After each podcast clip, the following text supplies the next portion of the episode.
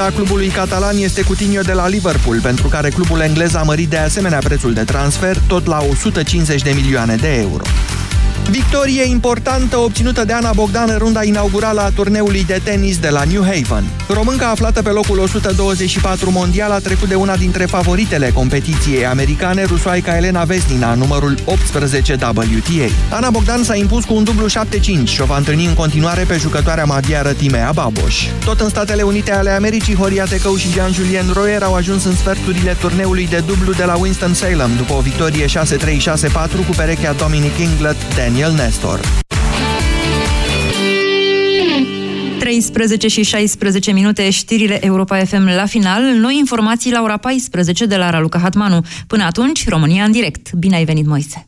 Bună ziua, Manuela, bună ziua, doamnelor și domnilor! Astăzi vorbim despre pericolul ascensiunii extremismului în România după evenimentele din această vară din Statele Unite și din ultimul an, de fapt, din România. În câteva secunde începem. Ascultați știrile Europa FM. Europa FM. Pe aceeași frecvență cu tine.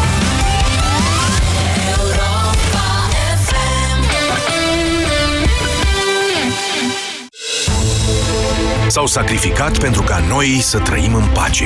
Au fost la un pas de moarte, dar au luat viața de la capăt. Cu proteze sau cu urmele gloanțelor pe ei, 15 militari români răniți în teatrele de operațiuni din Irak și Afganistan pleacă din nou în misiune. Acum, la Jocurile Paralimpice Invictus în Canada. Europa FM susține echipa României. Susține și tu pe militarii care au riscat totul și au sacrificat viața pentru noi și pentru România.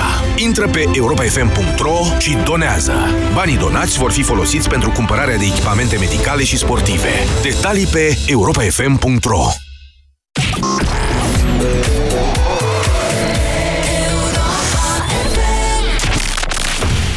România în direct cu Moise Guran la Europa FM. Bună ziua, doamnelor și domnilor! Bine v-am regăsit la discuția noastră cotidiană. În această vară, aș zice, direct din lada de istorie, din lada de gunoi a istoriei noastre, a aterizat la CNN și la Euronews un personaj cel puțin controversat, beneficiind astfel de mai multă acoperire mondială decât a avut în întreaga sa existență interbelică acum aproape 100 de ani. Este vorba de Corneliu Zelea Codreanu, întemeietorul legiunii Arhanghelul Mihail, o mișcare fascistă mai cunoscută la noi din cărțile de istorie sub denumirea Garda de Fier. Așa cum probabil cei mai mulți dintre dumneavoastră deja știu, Zelea Codreanu a fost reînviat de un suprematist alb, așa îi zice, cu ocazia incidentelor violente din Charlottesville, Omul a apărut peste tot, pe la toate posturile de televiziune, cu un tricou pe care era poza lui Codreanu și scria chiar așa, Corneliu Codreanu prezent.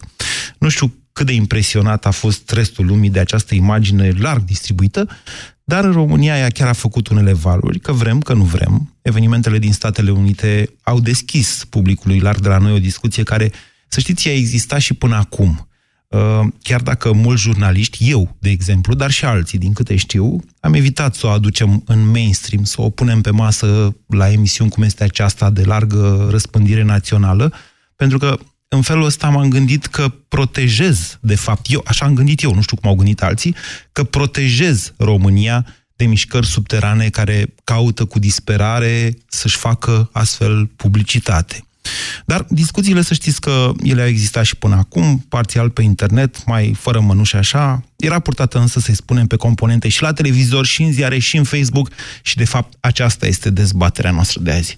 Ce credeți că este xenofobia, ura pentru străini, diseminată, a zice, constant și a spune chiar organizat în România în ultimul an? Ce credeți că este această xenofobie? Dar ce este asocierea până la confuzie între statul român și religie. Ce este implicarea atât de prost mascată a bisericii în modificarea Constituției sau exagerbarea uh, pericolului de islamizare a României în condițiile în care, probabil, în atâția ani ne-am convins cu toții că refugiații ăia nu vor să rămână în România, n-au nicio intenție uh, din acest punct de vedere. Dar vânturarea acestui pericol peste tot, la radio, la televizor, în presă, ce credeți că reprezintă aceste lucruri? Eu zic că întrebarea de acum mai este aceea privind modul în care națiunea noastră în ansamblu ei sau într-o majoritate decisiv, decisivă va putea răspunde acestor mișcări de extremă care se cristalizează, sunt în faza în care pot prinde la mase. Pot prinde. Și de aici dezbaterea de azi. Vă întreb, concret, credeți că există un pericol actual ca în România, extremismul de orice formă, că o fi de tip fascist, comunist, religios, de orice formă, să prindă și să retrăim vremuri sub o formă sau alta, vremuri pe care poate că nu le-am înțeles și în continuare ele sunt parțial mascate, rău explicate în cărțile de istorie? Aceasta e dezbaterea de astăzi. 0372069599 este numărul de telefon la care vă invit să sunați. Bună ziua, Dorin! Ovidiu, Ovidiu. Ovidiu, scuze. Dorin e pe linie, așteaptă. Da, încă, încă mă reobișnuiesc și eu cu uh, noile calculatoare, locul. Îmi cer scuze pentru astea. Poftiți, Ovidiu. Bună, Moise. Uite, nu, nu cred că în România se vor cristaliza mișcările extremiste așa cum uh, întreb tu, dar aș avea și o întrebare. Cu ce este mai uh, periculos să ai un tricou cu Zelea Codrean decât să ai un tricou cu Che Guevara, care știm cu toții ce criminal a fost, cu Lenin, cu Stalin... Depinde unde îl, prost, unde îl porți. Depinde unde îl porți. Dacă îl porți în Cuba, categoric este mai periculos să uh, ai un tricou cu Che Guevara. Dacă îl porți în România, categoric e mai periculos să ai unul cu Zelea Codreanu. Uh, nu cred că este chiar așa, tocmai. Știm cu toții câte crime a făcut Che Guevara, câte crime a făcut Stalin, câte crime a făcut Lenin, uh, iar referitor la mișcări uh, uh, extremiste, cred că se destinează un pic să nu se aduce în mass media ce se întâmplă cu Vă au întrerupere, Ovidiu, dați-vă mai către fereastră, așa că vă cam pică semnalul. Și continuați-vă ideea, că e interesantă. Uh, zic că se cam uh, neglijează uh, mișcarea extremistă Antifa. Probabil uh, România destul de puțin se aude ce se întâmplă cu Antifa în state și în Europa Occidentală. Aproape că nici nu ne interesează. Iar dezbaterea de azi este, v-am spus, despre pericolele extremiste din România. Dumneavoastră considerați că nu există un astfel de pericol. Eu vă, tot v-am, v-am dat și... câteva exemple cum că el s-a insinuat deja poate să se insinueze. De asemenea, referitor la mișcarea legionară, niciun tribunal din lume nu a condamnat mișcarea legionară. Uh, tribunalul de la Nuremberg, pentru crimele uh, fascismului, a achitat mișcarea legionară.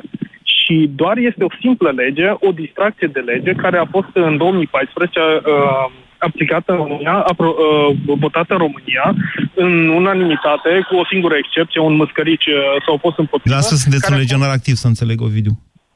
Nu, nu, nu, nu sunt legionar activ și dacă aș fi, nu cred că ar fi o problemă, da? Pentru că mișcarea legionară a fost achitată. Uh, sau dacă Există numeroase opinii în societatea noastră care eu le consider că manipulează potrivit cărora mișcarea legionară ar fi fost, uh, exact ce a spus dumneavoastră, achitată, ar fi fost separată de, uh, dinainte și de după Zelea Codreanu, Codreanu.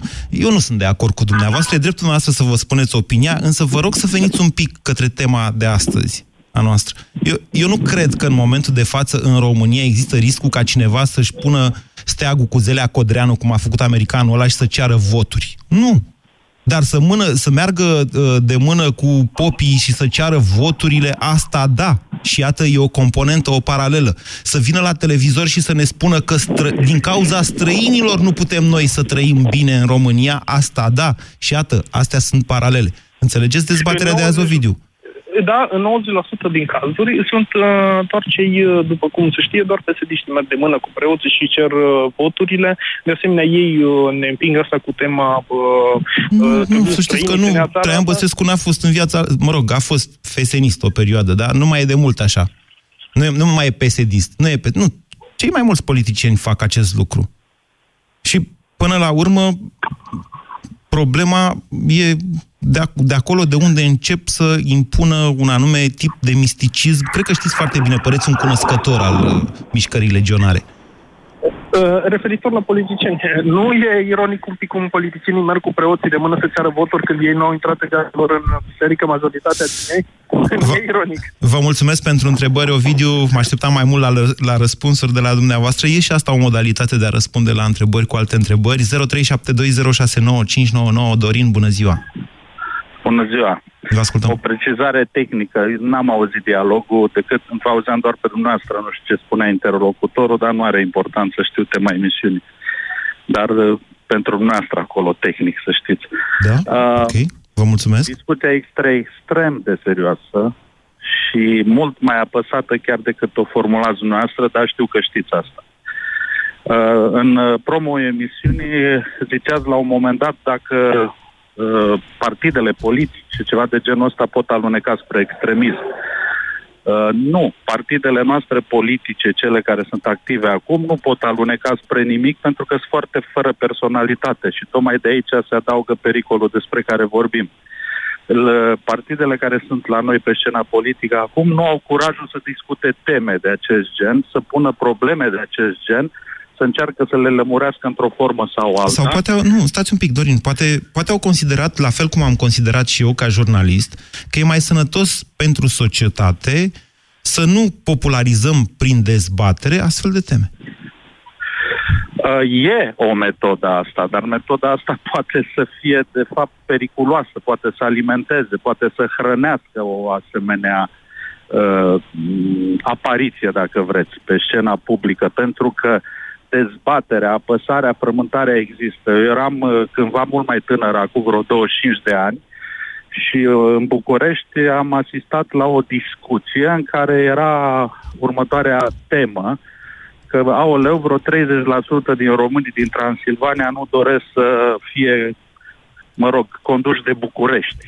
Uh-huh. Era așa o temă de asta în uh, timpul ăla. Și eu, la discuția respectivă, am spus că nu asta e pericolul, că 30% dintre români gândesc, de românii din Transilvania gândesc așa, ci că 30% din mine gândește așa. Aici este problema, pentru că în mintea fiecăruia dintre noi, la un moment dat, scârbiți, scuzați în cuvântul, de prestația politică... E o altă dezbatere, de... să știți asta.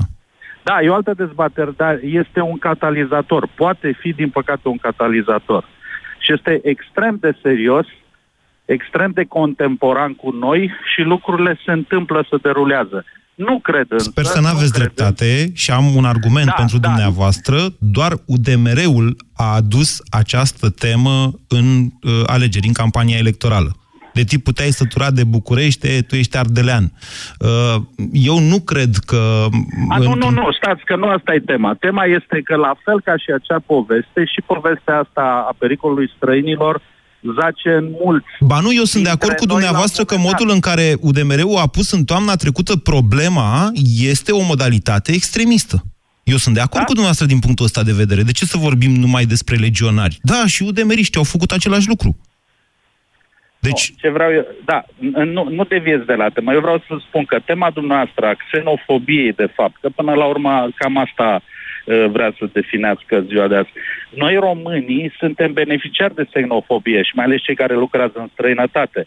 Putem să fim și producători de xenofobie destul de ușor. Suntem într-un asemenea moment. Eu o spun cu multă apăsare, suntem într-un asemenea moment, un asemenea pericol există și vedeți, dumneavoastră definiți pericol și eu îl definez pericol. Dar să știți că unii încep să-l definească drept oportunitate sau ca sosi momentul. Vă mulțumesc pentru opinii, Dorin. 0372069599. Bună ziua, Cristian! Uh, bună ziua, domnule Moise. Auziți? Da, da. da Spuneți-mi, Cristian, l-ați auzit pe Dorin mai devreme? Nu tocmai m-a sunat o colegă, am spus acest lucru, să știți că vă auzim cu întrerupere. Okay. Deci, cel puțin pe dumneavoastră, alte intervenții, da, dar de discursul uh, ce vorbesc uh, antevorbitorii, nu, n-am auzit. Deloc? Nu auziți absolut deloc telefoanele? Uh, cu foarte, foarte multe întreruperi, repet. Uh, rămâneți un pic pe linie, dă-mi-l, te rog, pe Tudor, linia nouă. Rămâneți pe linie, Cristian, nu închideți. Da. Pune-l pe, pe Cristian. Tudor, bună ziua! Alo, da, nici eu n-am auzit Pe Cristian- Am, pe- auzit numai, am auzit numai pe tine. Deci pe Cristian nu l-ați auzit mai devreme. Nu, nu n-am auzit niciun telefon de 3 minute încoace. Nici Ok. la telefon. O să facem atunci altfel. O să punem, o să luăm o pauză muzicală. Dinu, găsește-mi, te rog, dăm o muzică acolo până remediem noi problema tehnică. Uh, Cristian, Tudor și Sebastian, vă rog, rămâneți pe linie, nu închideți, și iar ceilalți continuați să sunați, o să vă luăm telefoanele și o să relansăm dezbaterea de îndată ce uh, putem să să, uh, să ne auzim cu toții, că altfel, dacă nu vă auziți dumneavoastră și mă aud doar eu, atunci nu e emisiunea care trebuie. Ai o muzică? A, așa.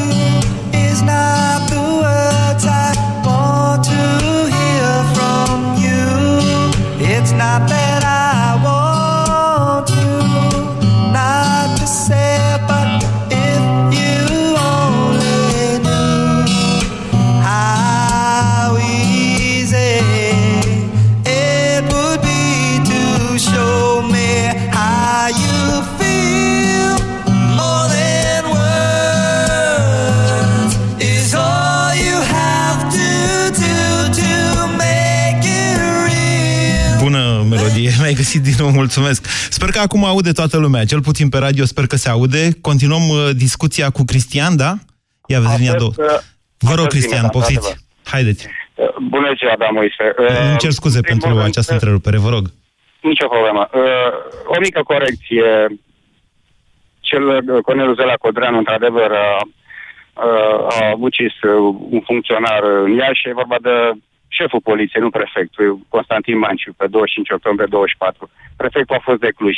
Să revenim la subiect. Okay. E vorba de pericolul acestor partide extremiste din, uh, de la noi din țară.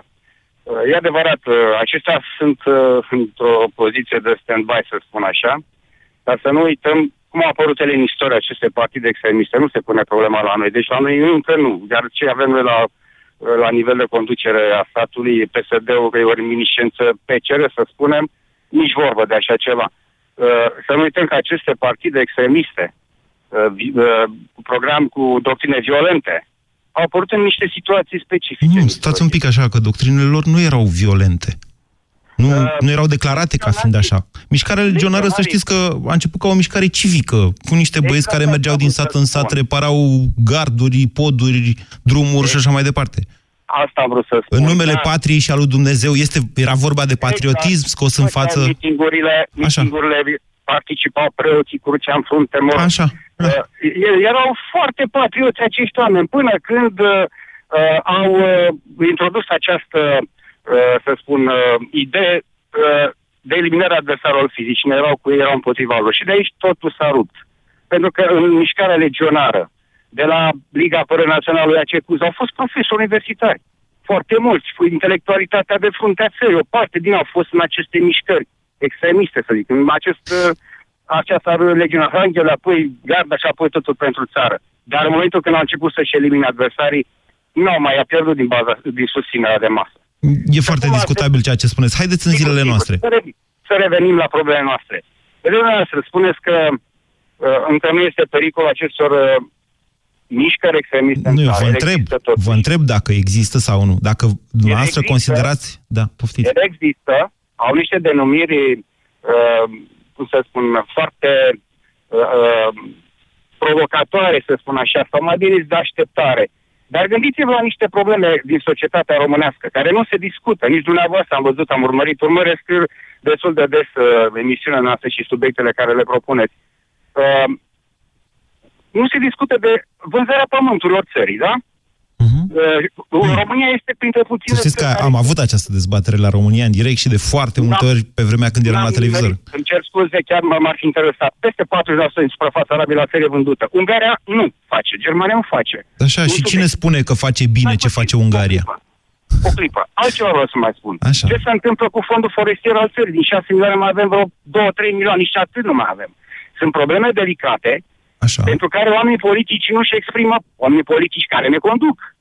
Aceștia care avem, că nu avem cei din perioada interbelică care uh, realizau polemici filozofice în Parlament. Noi nu avem, avem clasă politică. Nu, sau stați de- un pic, Cristian. Deci, poate că și acum, ca și atunci, în perioada interbelică, pe fondul unei creșteri extraordinare a corupției și a unei oboseli democratice, deci a- astea sunt asemănări importante pe care dumneavoastră le-ați De acord. trasat. De Deci acord. fac loc, mi- dar mai e încă o componentă pe care văd că dumneavoastră nu o ziceți, o să spun eu, și pe fondul unei slabe educații a populației.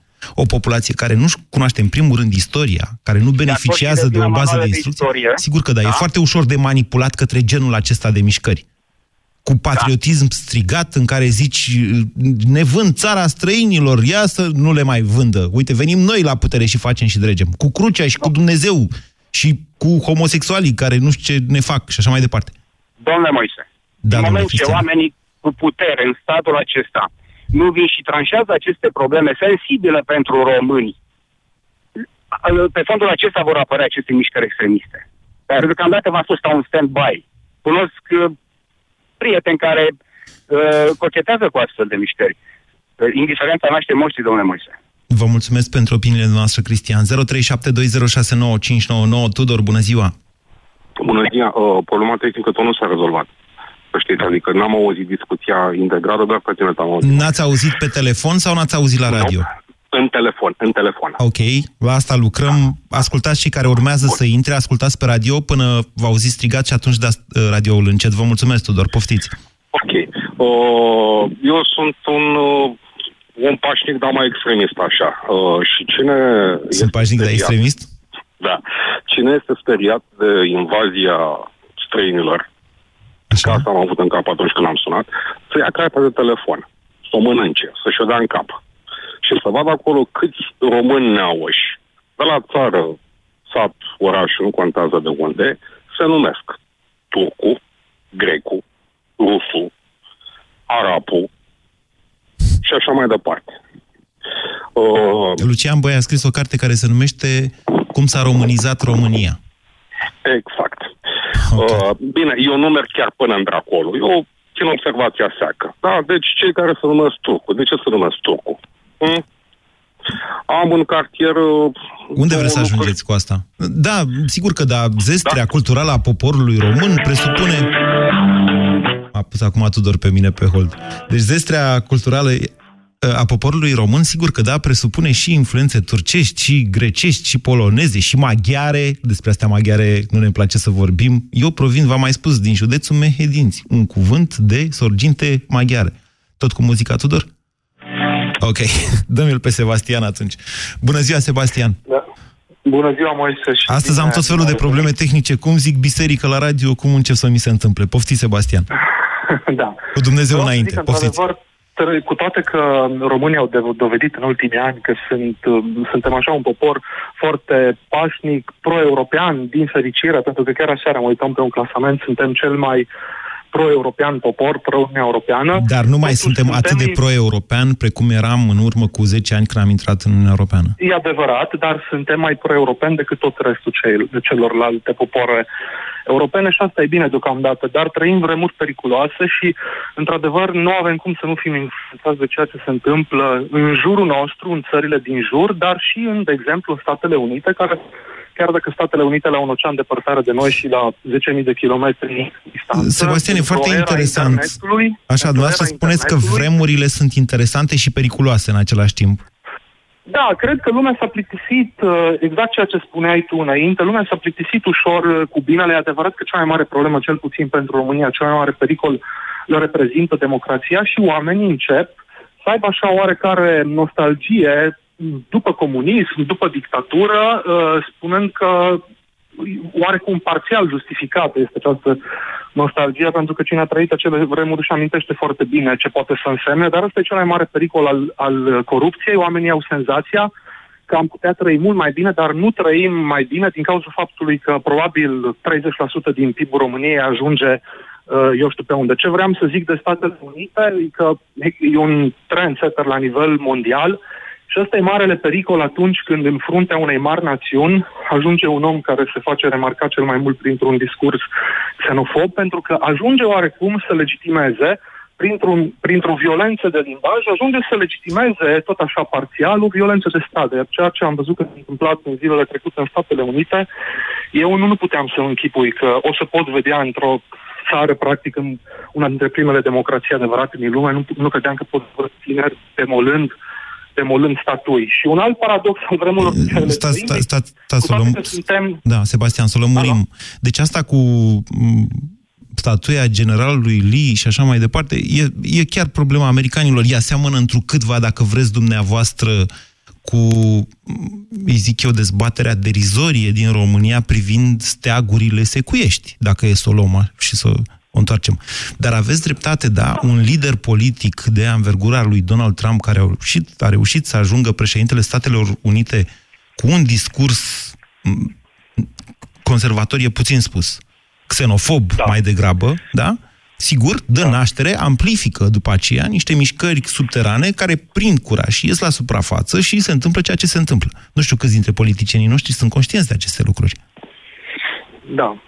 La noi, uh, pentru că ați amintit de steagul secuiesc, eu unul n-am absolut nimic împotrivă ca în re- în uh, reținutul secuiesc să fie arborat steagul secuiesc peste tot la fel, cum nu am nimic împotrivă și cred că e dreptul nostru al ardenilor, de exemplu, sau al celor din Crișan, al celor din Banat, ca să-și arboreze steagul regiunilor. Evident, acum există și în rândul DMR-ului și partidului partid pe care îl mai au ei acolo, uneori ascultăm un, un discurs puțin cam extremist, care la ora actuală e încurajat și de politica Budapeste și de prezențele lor tot mai, tot mai des aici, dar tot o anumită formă de extremism, e ceea ce face și politicianul român, care e interesat doar de voturi, efectiv, și pune pe tapet un patriotism foarte ieftin, hai dacă se poate să arborăm de ziua națională cel mai mare steag care a fost arborat uh, vreodată, unde la ținutul secuiesc. E tot o formă de provocare și asta, dar Mm, cred să știți că, să știți că putem această fi- dezbatere, deci, ok, dacă vreți să o mutăm în problema maghiară, ea este însă ceva, ceva mai complicată. Eu am dus acolo cu Da. comparația, sunt Da. de acord cu Și cu dumneavoastră. biserica, iarăși, care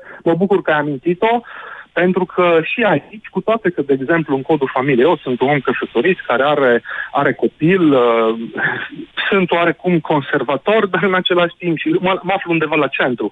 Dar nu vreau să văd că se profită uh, și asta lideri politici alături de lideri uh, religioși, că strângem 3 milioane de semnături ca să ce creăm o dezbatere falsă.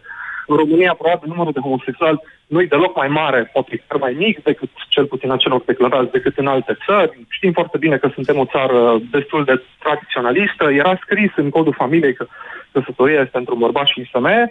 Care e pericolul acestei dezbateri? Am creat o temă falsă, din toate de luni de zile discutăm doar despre asta. Am uitat E o de temă temele parazitară, așa importante este. E- Da, e o temă ale parazitară. națiunii Și, și aici, iarăși, legătura dintre biserică și stat, am observat asta chiar și la partidele de centru-stângă. Vedeți că m-am ferit să zic biserică. Am zis mai degrabă religie decât biserică. Asta pentru că adevărurile sunt mult mai profunde de atât, în toate sensurile posibile și imposibile. Chiar în interiorul bisericii ortodoxe, în momentul de față, există niște conflicte, le-au mai ieșit acum la suprafață, nu neapărat vizând uh, interzicerea homosexualității, cât extrema asta, extrema Există grupări legionaride în interiorul Bisericii Ortodoxe, nu neapărat dominante. Vedeți, uh, în alții prelați ce conduc această importantă instituție a statului român. Asta este Biserica Ortodoxă, o instituție a statului român. Uh, În alții prelați încearcă, ca orice alți politicieni sau lideri, să țină cumva un echilibru și de aici implicarea aproape fățișă a Bisericii Ortodoxe în mișcarea, într-o mișcare care de fapt avea drept scop să introducă în Parlament niște uh, partide de extremă. Bună ziua, Sorin! Sorin, bună ziua! Așa, acum dați încet. Cum v-am învățat, îmi cer scuze pentru problemele astea tehnice. Nu e Liviu. Bună ziua, Liviu! Liviu. Poftiți, Liviu. Bun. Bună, Moise. Acum stați în, încet radio ca să ne putem înțelege, Liviu, Îl da? dau, îl dau, îl dau încet. Așa. Și mă, problema mi se pare și simplă și gravă. Adică uh, fiecare om este responsabil de gândurile, de credința și de acțiunile lui. Ori la noi lipsa de responsabilitate e foarte mare. Așa că uh, dacă mai, uh, mai punem și un pic de uh, lipsă de informare sau lipsă de dorință de informare, avem cocktailul perfect și putem să alunecăm în extremism din ăla sălbatic. Liviu, să știți că, uite, mai devreme cineva făcea, vorbea despre faptul că vremurile sunt foarte ciudate și periculoase. Să știți că nici în perioada interbelică, probabil că legionarii nu ar fi ajuns la putere fără un context din ăsta periculos Fără în care... discuție. Exact, deci uh, statul român practic se prăbușise, sau mai bine zis, recalitatea se uh, prăbușise, pierdute, pierduse în jumătate din Moldova, jumătate din Ardeal, regele Carol al II-lea nu mai știa nici pe unde să fugă, dar aminte pe unde să scoată cămașa. Uh, Partidele istorice nu s-au implicat, iar Antonescu a adus legionarii la putere, fără ca aceștia să fi luat mai mult de 10% de fapt în alegeri.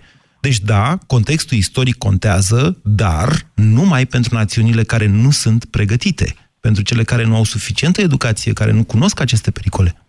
Uh, din păcate nu suntem pregătiți. Cât de, cât de actual uh, e acest, acest pericol despre care vorbim? Din păcate nu suntem pregătiți și nu suntem informați. Uh, O să-ți amintesc un banc foarte drăguț cu uh, Ion care își ascuțea cuțitul și uh, se întâlnește cu nacii prieteni din copilărie, cel mai bun prieten și zice, mă, vă tau, mă, dar stai, mă, dar ce-ai, ce-ai cu noi, mă, vă tau. Păi, bă, dar suntem prieteni, mă, zice, nu contează, voi l-ați omorât pe Mihai Viteazu. Zice, bă, dar a fost acum 400 de ani. Da, dar eu numai azi am aflat. Ok. Deci, uh, uh, din păcate, din păcate, sub, uh, sub situația asta se pot ascunde uh, multe, multe capcane. De fapt, nu se ascunde, sau, mă rog, nu, nu prea se ascunde nimeni. Pe componente, lucrurile sunt destul de clare și promovate ca atare, chiar și în media mainstream. Vă reamintesc faptul că, nu mai târziu decât anul trecut, era cât pe aici să avem un primar, uh, un candidat la primăria capitalei din partea PNL, un om care, mă rog, componenta sa legionară este evidentă, indiferent uh, ce părere avea el, ce șanse avea sau nu avea de a câștiga. Sorin, nu greșesc. Sorin, bună ziua! Bună ziua! Vă ascultăm. Uh, dacă e să fac uh, o afirmație, cred că greșiți un pic totuși. Nu E de posibil altă să greșesc destul de des, dar sigur, e un Da. dialog între noi. Uh, candidatul de la PNL până la urmă am înțeles că demonstrase că ar fi avut legături cu securitatea. A, să, să știți e că o nu se chestie exclud una pe alta. dificilă. Să știți că nu se exclud una pe alta. Voiam să fac o afirmație, totuși, uh, ce ține de mișcarea legionară. Uh, Și înainte și după Zelea Codreanu. Cred că cine omoară un om se numește criminal, indiferent cum ar fi, și o mișcare la fel. Uh, Știm și de Iorga, știm și de foarte, foarte mulți oameni asasinați în perioada preluării puterii uh, de către legionari în România, cum știm și de altfel de foarte mulți oameni morți în timpul regimului comunist în România. La fel cum știm și de legionari uh, masacrați înainte de venirea lor la putere. Așa, exact, așa E o și, spirală a uh, violenței care odată pornită este foarte greu de oprit. Dar Și a, așa și, așa și este, dar uh, deci asta cum am vrut să fac această mică afirmație înainte de discuția propriu-zisă. Uh, și la fel cred că și Mareșalul Antonescu a fost uh, tot un criminal care a omorât cetățenii ai statului român.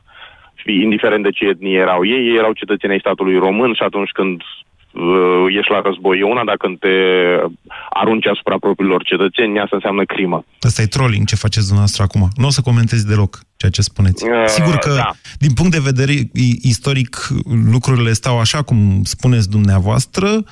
Din punct de vedere, uh, cum să zic eu, cum să spun eu, e, e bine să judeci lucrurile într-un anume context. Sigur, Mareșalul Antonescu a omorât evrei. Asta este cert. Nu e niciun este fel de niciun. dubiu din punctul ăsta de vedere. Cum s-a născut antisemitismul Mareșalului Antonescu și de ce n-am putut să avem și noi în istoria noastră un lider care de la început până la sfârșit să poată fi un exemplu pentru națiune, asta e o altă discuție. Um, Am avut lideri construiți, regele Ferdinand e unul dintre ei, un lider care s-a construit în România și s-a construit uh, ca un lider excepțional. Dar uh, m, uh, am făcut această Sau cel precizare doar puțin un pentru a- lider cu o soție excepțională. Mm, N-aș vrea să intru în discuție, da, a fost o soție excepțională, dar și el a fost un om extraordinar. Dar de ce am făcut această mică precizare? Pentru că m-am tot întrebat, eu sunt în concediu și întâmplător eram în mașină când, uh, când v-am auzit, uh, m-am tot întrebat de ce ați vrut să menționați această um, temă și mai apoi uh, mi-am dat seama de ce. Pentru că ați vrut iară să aduceți discuția asupra Bisericii Ortodoxe, lucru care mi s-a părut total, cum să zic, nu înțeleg de ce lumea are o teamă atât de mare de acest ONG, că ați spus că e o instituție a statului român, nu. E o instituție a poporului român, nu e o instituție, a- niciun cult religios, nu e o instituție a statului, ci o instituție a poporului. Eu nu cred că m, Biserica Ortodoxă e vinovată de toate relele din lume. Cu siguranță, mie, preotul la biserică, duminica, nu-mi spune niciodată să mă revolt împotriva străinilor, împotriva celor de alte etnii, ba din potrivă, la biserică mi se spune așa, să iubesc, să-l ajut pe cel de lângă Aproape. mine, aproapele care cade și dă exemplu cu cine cade și spune așa, ce mă învață pe mine la biserică? În biserica ortodoxă, dar la fel se întâmplă și în cultul mozaic, cred, și în cel musulman din România. Um, învață așa, că în primul și în primul rând, datoria fiecărui creștin e de a respecta creația divină, indiferent care ar fi aceasta. Om, animal, pădure, să spunem. Marius, da? vreți să ne întoarcem la dezbaterea noastră de azi?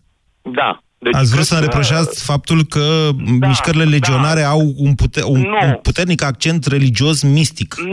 Nu, nu, nu. Vreau Ei, să atunci vă ce îmi spun reproșați că, mie? uh, faceți uh, m, spe- foarte mulți dintre dumneavoastră din media, a faceți o campanie și nu înțeleg de ce, care devine e, din ce în ce mai deranjant asupra Bisericii Ortodoxe. Nu, Și nu din înțeleg de contră. ce. N-am nicio problemă cu biserica. Or- Nici n-am pronunțat eu acest cuvânt. Eu am vorbit de religie, Ați nu de vorbit biserică. foarte clar și mai devreme ați spus că există o ruptură în cadrul Bisericii Ortodoxe. Există. unde n-am înțeles. Căutați pe internet, Unde- găsiți unde niște... aveți datele? O să găsiți Asta pe cu internet. internetul, Marius, știți cum e? ascultați-mă Eu- puțin. Da, Găsiți vă pe rog. YouTube.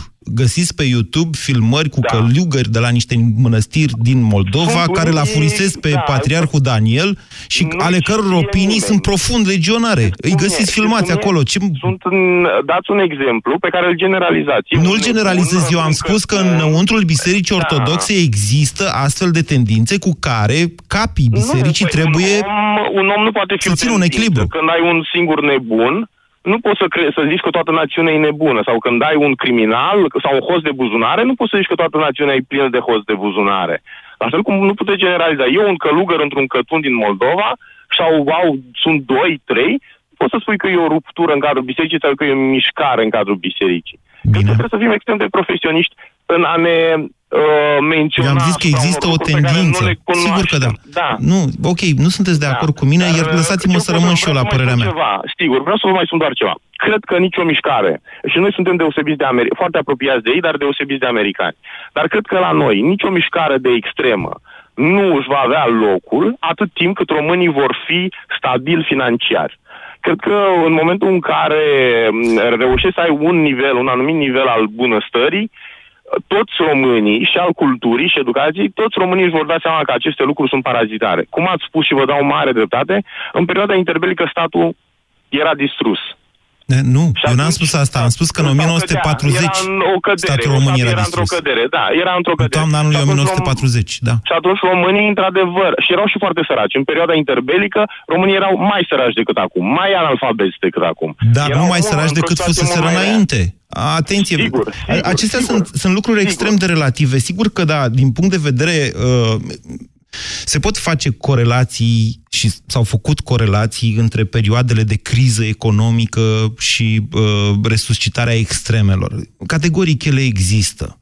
Însă eu cred că trebuie căutate mai multe corelații între evoluțiile uh, nivelurilor de educație, la noi, în România în special, și apariția unor astfel de mișcări, sau mai bine zis, popularizarea lor. Mulți oameni nici nu știu exact. Dacă le zici cu patria și cu Dumnezeu, gata, i-ai, i-ai convins. Nu văd dincolo de acest populism care există în toate mișcările extremiste. Bună ziua, Șerban! Nu. Marius. Marius. Scuze. Marius. Nu nimic.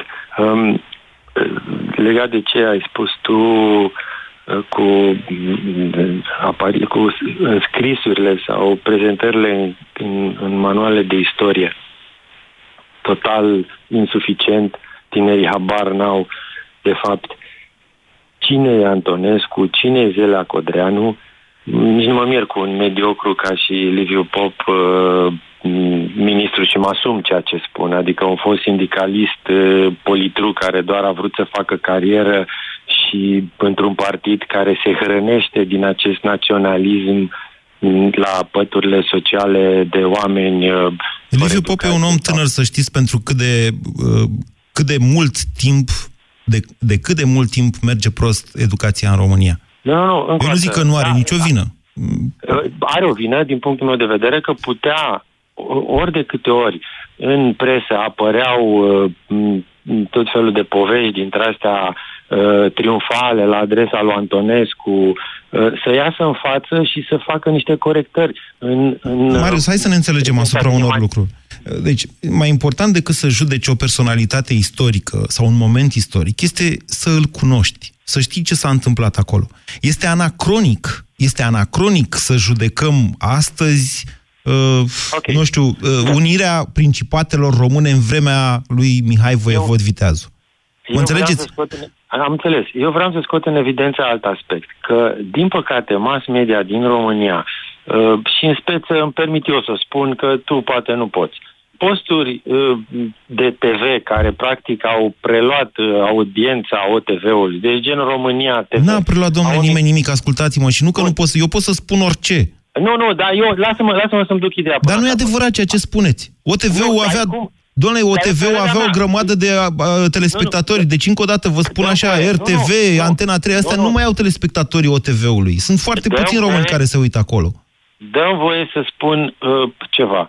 România TV, când aduce în platou invitați care propagă xenofobia, împo- m, cum pericolele, cum că dacă noi primim emigranți, cum o să p- sară bombele prin toate orașele, îi- le permit invitațiilor să pur și simplu Păi de să ce vorbiți abereze dumneavoastră la de Casa România? Coadă. De ce vorbiți de România TV când fostul președinte Traian Băsescu a fost primul care a invocat? Da, mă, și la el, și la el mă refer. Păi și el atunci... Era, în perma, el era invitat permanent la România TV. Și atunci mă întreb ce ne-au instituțiile României, care sunt inclusiv pentru o m, supraveghere ca să nu se m, întâmplă manipulări dintre astea, de ce tac și de ce nu reacționează mai, mai agresiv? Eu, Asta, uh, și asta cu asta- manipulările, să știți că e uh, foarte relativă în România. Cel puțin pe legea aia CNA-ului, eu sunt pentru desfințarea CNA-ului. Am spus-o și o repet, chiar dacă și postul de radio, microfonul de la care vorbesc acum, este supus uh, acestei legislații și af- se află sub controlul CNA-ului. El este inutil de câțiva ani de zile, dar asta e o altă discuție. Pentru că eu, ca jurnalist, și nu numai, ca cetățean român, vă spun că întotdeauna va fi mai importantă cenzura sau cenzurarea pe care ascultătorul o face. În momentul în care oamenii vor fi suficient de educați în România, în momentul în care uh, vom ști să diferențiem o opinie de uh, o manipulare sau uh, o promisiune de un uh, hunting de ăsta de voturi. De, uh, atunci poate că nici nu vor mai fi atâți, uh, atâtea opinii din astea sau atâtea instrumente de manipulare în media. Mai am timp? Șerban, bună ziua! Bună ziua! Vă ascultăm. Da, alo, mă auziți? Da, poftiți, dați radio încet și vă rog. Da, uh, numele este Șerban Suru, sunt șeful mișcării legionare din România. Există o astfel de mișcare legionară în România? Bineînțeles că este o astfel de Coagulată? mișcare în România. Coagulată, avem și sediu. Dați, dați încet radio Șerban Suru, șeful mișcării legionare. Mă auziți acum? Da, vă aud. Ok, bun. Uh, Deci, dumneavoastră aveți un sediu, sunteți înregistrați la tribunal ca mișcare legionară? Nu suntem înregistrați ca, cu statut de persona, persoană juridică, dar avem personalitate, cum se spune juridică. Suntem luați în considerare. Am fost și în Parlamentul României când s-a discutat așa zisă lege antilegionară. Au și trecut în documentele lor în mod oficial pentru intervențiile pe care le-am avut. Două comisii. Comisia pentru Drepturile Omului și Comisia Mai am vreun minut de emisiune. Spuneți, vă rog, de ce ați sunat? Care este, din punctul nostru de vedere, pericolul extremist în România? Pericolul extremist în România există. Este doar o făcătură. La fel cum este o făcătură și cu pericolul extremismului de dreapta în general în lume. Okay. Singurul pericol care a rămas la ora actuală în lume este pericolul extremismului de stânga. avem o China mare care încă a rămas comunistă cu peste un miliard de locuitori, ceva, avem o Coree nord comunistă, avem o Cuba comunistă, avem un Vietnam care, deși a trecut spre capitalist, tot comunist a rămas, avem nu știu câte țări din Africa care sunt cu tentă comunistă limpede și clară. Ok, deci, practic, ați ați sunat ca să spuneți că nu nu există tema pe care am avut-o azi. Deci tema pe care a avut-o asta, există o temă doar, în, cum să spun eu, în, um, în medie, pentru că, da, ca să zic așa, scuzați-mi cuvântul bine. Bine. Vă mulțumesc pentru opinia dumneavoastră. Sunteți singurul care ați avut la această emisiune această opinie. Uh, Sigur că dacă o să mai am ocazie, o să mai fac o astfel de dezbatere, dar, v-am spus, doar în măsura în care publicul din România răspunde unor astfel de chemări, uh, chiar merită și chiar ar trebui să luăm în considerare astfel de mișcări care întotdeauna au existat. Vă mulțumesc! Ați